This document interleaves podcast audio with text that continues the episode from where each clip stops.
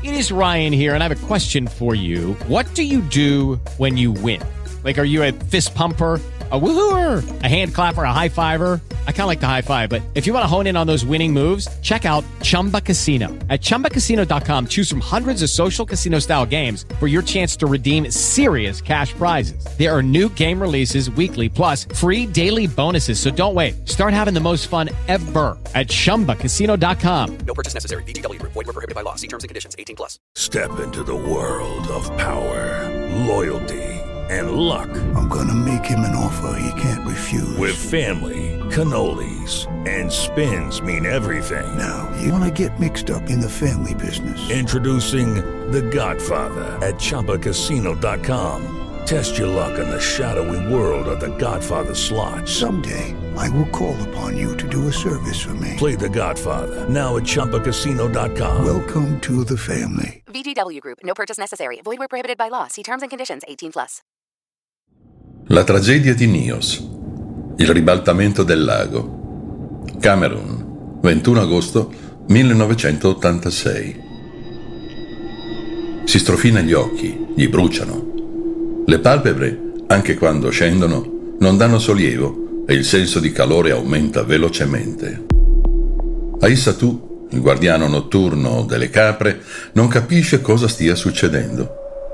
Con il passare dei minuti la situazione peggiora e oltre agli occhi ora brucia anche la gola. Tossisce, si piega in avanti per cercare di prendere respiri più ampi.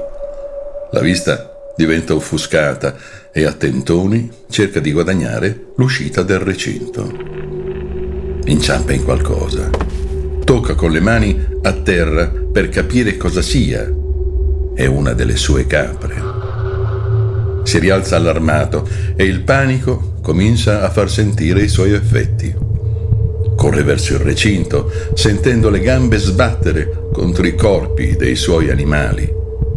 Raggiunge il cancellino e corre verso la collina, lasciandosi alle spalle quell'incredibile moria. Una volta arrivato in alto, si sdraia a pancia in su per prendere fiato. Chiude gli occhi e cerca di rallentare il respiro L'aria sembra migliore qui in alto e non brucia più.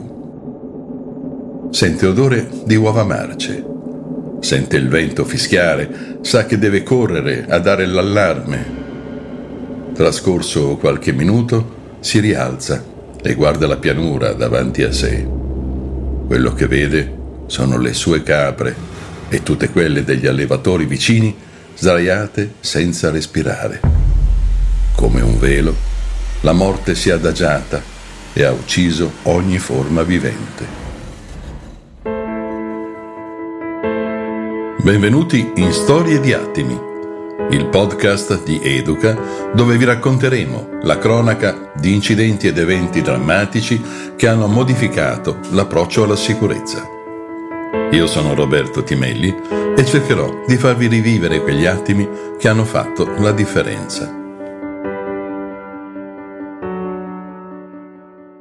All'1.23 del 26 aprile del 1986 esplode il più avanzato dei quattro reattori della centrale nucleare di Chernobyl, a poco più di 100 km da Kiev, in Ucraina, all'epoca ancora una delle repubbliche dell'Unione Sovietica.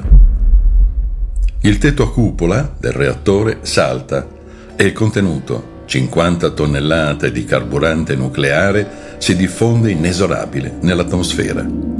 La nube radioattiva prodotta dall'esplosione si estende in gran parte dell'Europa centro-settentrionale, spinta dalle correnti aeree.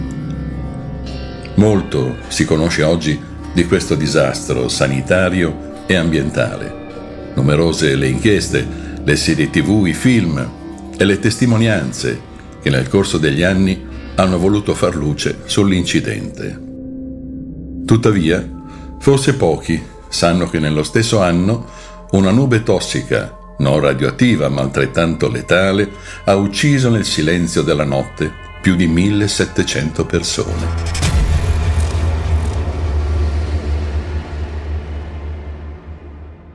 Torniamo in Camerun. È il 21 agosto del 1986 e il piccolo lago di Nios, non lontano dal confine nigeriano, sta per diventare teatro di un evento rarissimo e letale a cui Aissatu, il nostro protagonista, è sopravvissuto. Visto dall'alto, sulla mappa, il lago Nios è un piccolo specchio d'acqua nella zona nord-occidentale del Camerun. In quest'area ci sono tanti piccoli laghi. Quello di Nios è profondo più di 200 metri, ma dimensioni modeste, meno di 2 km quadrati.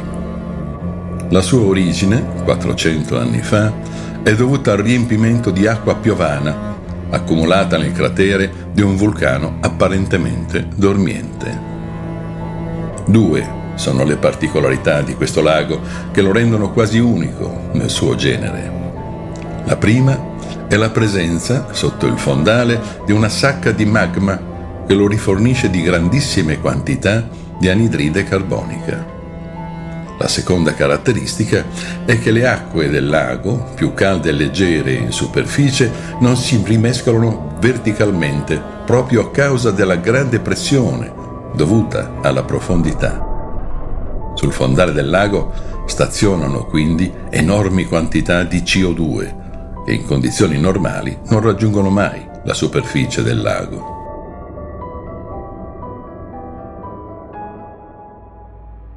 Il risultato è che la CO2 si accumula progressivamente, rendendo le acque del lago sature di gas e creando un ambiente altamente instabile. Una bomba a orologeria pronta a esplodere. Aisatu è uno dei tanti allevatori della zona, nato e cresciuto vicino alle sponde di questo lago. Una vita semplice, fatta di lavoro e racconti attorno al falò alla sera. Sono tante le leggende antichissime e tramandate oralmente che raccontano la realtà africana. Una di queste, raccontata sin da piccolo ad Assatù e diffusa nel Camerun occidentale, narra di uno sciamano a cui venne chiesto dalla gente del suo villaggio di dividere le acque di un lago vulcanico, così da permetterne l'attraversamento. Lo sciamano si mise al lavoro concentrandosi e mettendosi in connessione con l'elemento naturale del lago, iniziò a dividere le acque, mentre l'intera popolazione procedeva sul suolo fangoso. A un certo punto una zanzara punse lo sciamano. La conseguenza catastrofica di questa puntura fu la perdita della concentrazione e la valanga d'acqua travolse il popolo come uno tsunami, causando l'estinzione completa e immediata di intere famiglie. Tutta la regione è ricca di storie e leggende per spiegare perché gli specchi d'acqua esondano, eruttano e avvelenano i villaggi. Per molti degli abitanti locali, perfino insediarsi in prossimità di laghi o alla valle delle loro rive era in origine considerato un sacrilegio. Col trascorrere dei secoli il timore venne gradualmente dimenticato e prevalse la volontà di vivere in prossimità delle risorse idriche. Quello che accadde la notte del 21 agosto, per molti camerunensi, è stato il risultato del castigo del Grande Spirito, che sollevandosi dal suo cratere al di sopra delle genti dei villaggi di Cha, Subum e Nios, ricadde su di loro come una valanga priva di sostanza, colore o apparenza. Ma cosa successe davvero? Dai primi titoli sui giornali è evidente che sulle origini della tragedia c'è ancora molta confusione.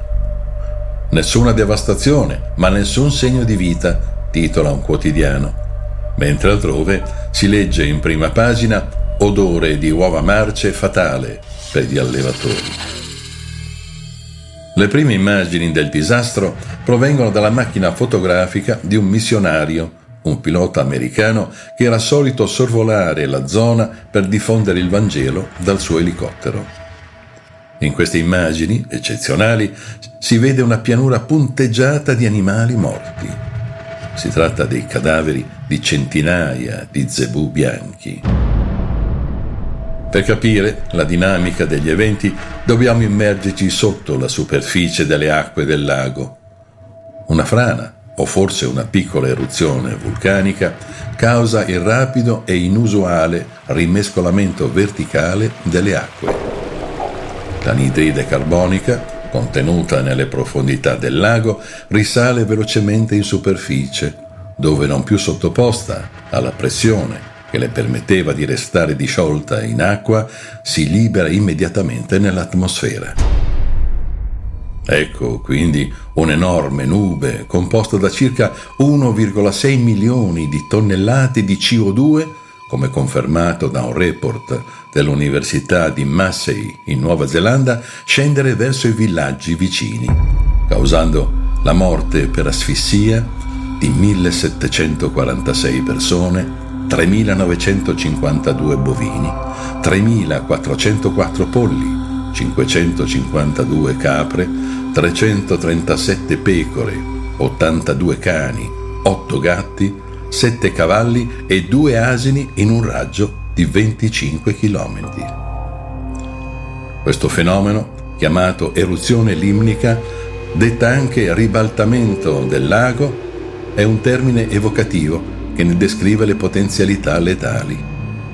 Le acque poco prima di eruttare, assumono una colorazione rossa a causa del ferro che ribolle dal fondo e che arriva in superficie, un facile richiamo per le leggende a un presagio di morte.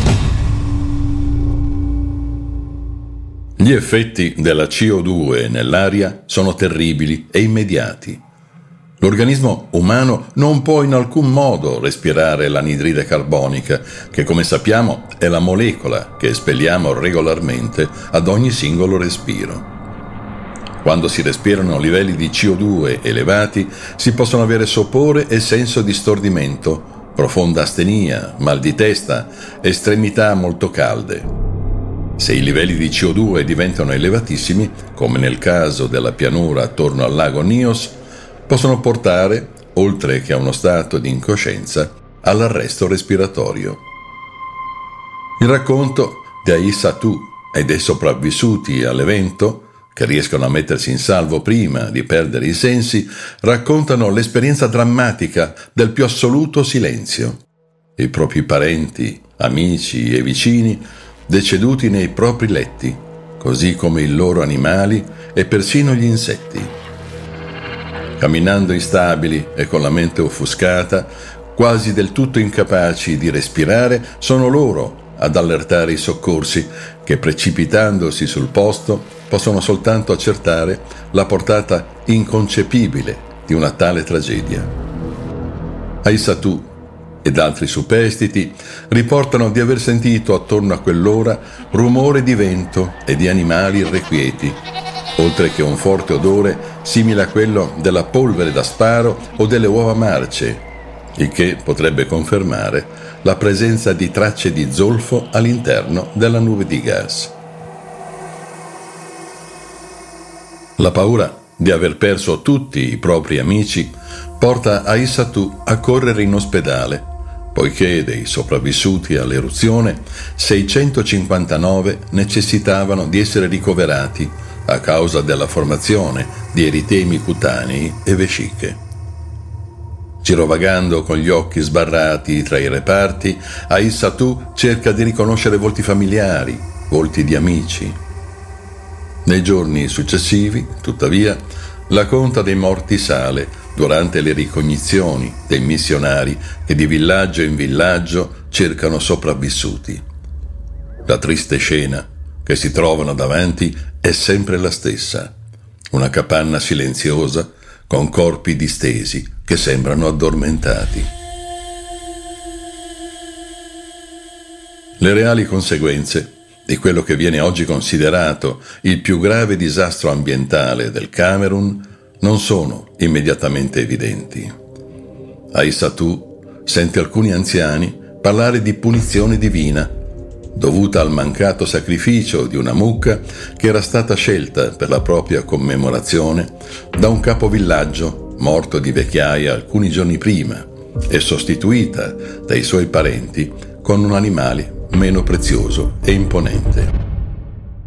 Lasciamo per un attimo da parte le leggende e vediamo come la tragedia del lago Nios sia diventata un segnale raccolto dalle autorità che si misero al lavoro per progettare sistemi in grado di evitare il ripetersi di questo disastro. All'inizio degli anni 90 lo Stato camerunense, su suggerimento tra gli altri dei geologi Alb Walks e Grandjean, iniziò a installare alcuni ingegnosi impianti di degassificazione presso il vicino lago di Monun e lo stesso Nios. Il principio consiste nel far sfiatare lentamente la CO2 sollevando acqua pesantemente satura dal fondo del lago attraverso un tubo, inizialmente usando una pompa, fino a quando il rilascio di gas all'interno del tubo solleva naturalmente una colonna di acqua effervescente, rendendo il processo autosufficiente. A partire dal 1995 gli studi di fattibilità sono stati condotti con successo, per cui il primo tubo di degassificazione permanente viene installato sul lago Nios nel 2001 e nel 2011 altri due tubi supplementari. Dopo il disastro del lago Nios, gli scienziati hanno studiato altri laghi africani per verificare se un fenomeno simile potesse accadere altrove. Anche il lago Kivu, nella Repubblica Democratica del Congo, duemila volte più grande del lago Nios, è stato trovato supersaturo e i geologi hanno rilevato prove del fatto che ogni mille anni avvenga un fenomeno di degassificazione dalle proporzioni disastrose. Questi eventi non sono comuni e accadono in particolari condizioni climatiche. Oltre a una sorgente naturale di CO2, come nei laghi craterici, è necessario che essi si trovino in zone poco ventose e non soggette al rimescolamento dell'acqua. La tragedia del lago Nios innesca una riflessione sul valore fondamentale dello studio e della prevenzione. La conoscenza dei fenomeni naturali, anche quelli apparentemente più misteriosi e occulti, è essenziale per interpretare correttamente i segnali della natura ed evitare il ripetersi di vicende drammatiche. Il senso di prevenzione è da sempre noto agli uomini, veicolato attraverso leggende e narrazioni trasmesse di generazione in generazione, come per esempio l'abitudine locale di non insediarsi nei pressi di determinati specchi d'acqua. Oggi, con il supporto della tecnologia, manteniamo questa attitudine, quella che ci fa analizzare ogni fenomeno e ci fa agire di conseguenza. Alla prossima.